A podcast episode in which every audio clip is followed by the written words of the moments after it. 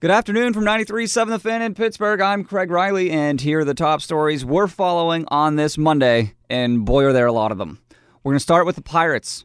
The only thing Andrew McCutchen didn't do with that team is win a championship. Other than that, the center fielder led the Pirates in every possible way. He won an MVP in the top 10 in many team records, and now Andrew McCutchen will be a San Francisco Giant. The Pirates today traded him to the Giants, MLB Network analyst and former GM Dan O'Dowd had this to say about the move. This front office, Clint, his staff, they demonstrated now that they've got the ability to turn a franchise around. The return on McCutchen nets the team 25 year old righty reliever Kyle Crick. He appeared in 30 games with the Giants with a 362 ERA, 17 walks, and 28 strikeouts last year, and also 22 year old single A switch hitting outfielder Bryan Reynolds, who hit 312 with a 364 on base percentage, and according to some outlets, is rated as the Giants' fifth best prospect in their system.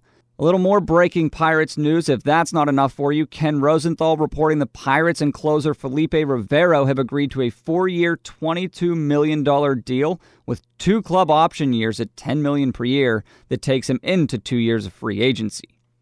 Now we turn our attention to the Steelers, who got knocked out of the postseason yesterday to the Jaguars.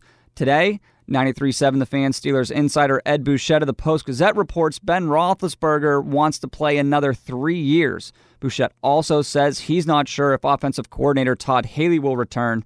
Make sure to tune in tomorrow when Ben Roethlisberger joins the Cook and Pony Show for the number one Cochran Ben Roethlisberger Show. That's at 11 a.m. Meanwhile, Steelers guard David DeCastro, talking about the game yesterday, said bluntly about the Jaguars using the Steelers' comments to get upset and focused. If you want to talk, we got to show on the field. You know, it's a different thing if we win that game. Probably not, I'm not probably not saying that. I'm probably not being asked about that. You know, we're probably actually talking about the Patriots.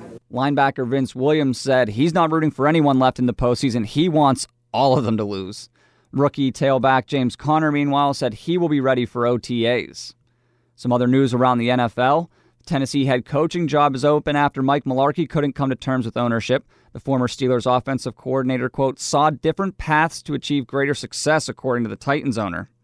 Turning our attention to the Penguins, yes, the other team in town, they're not breaking any news right now, but Phil Kessel is the NHL's third star of the week. Kessel with five points in their two games. The Pens are at Anaheim on Wednesday. I'm Craig Riley for 93.7 The Fan.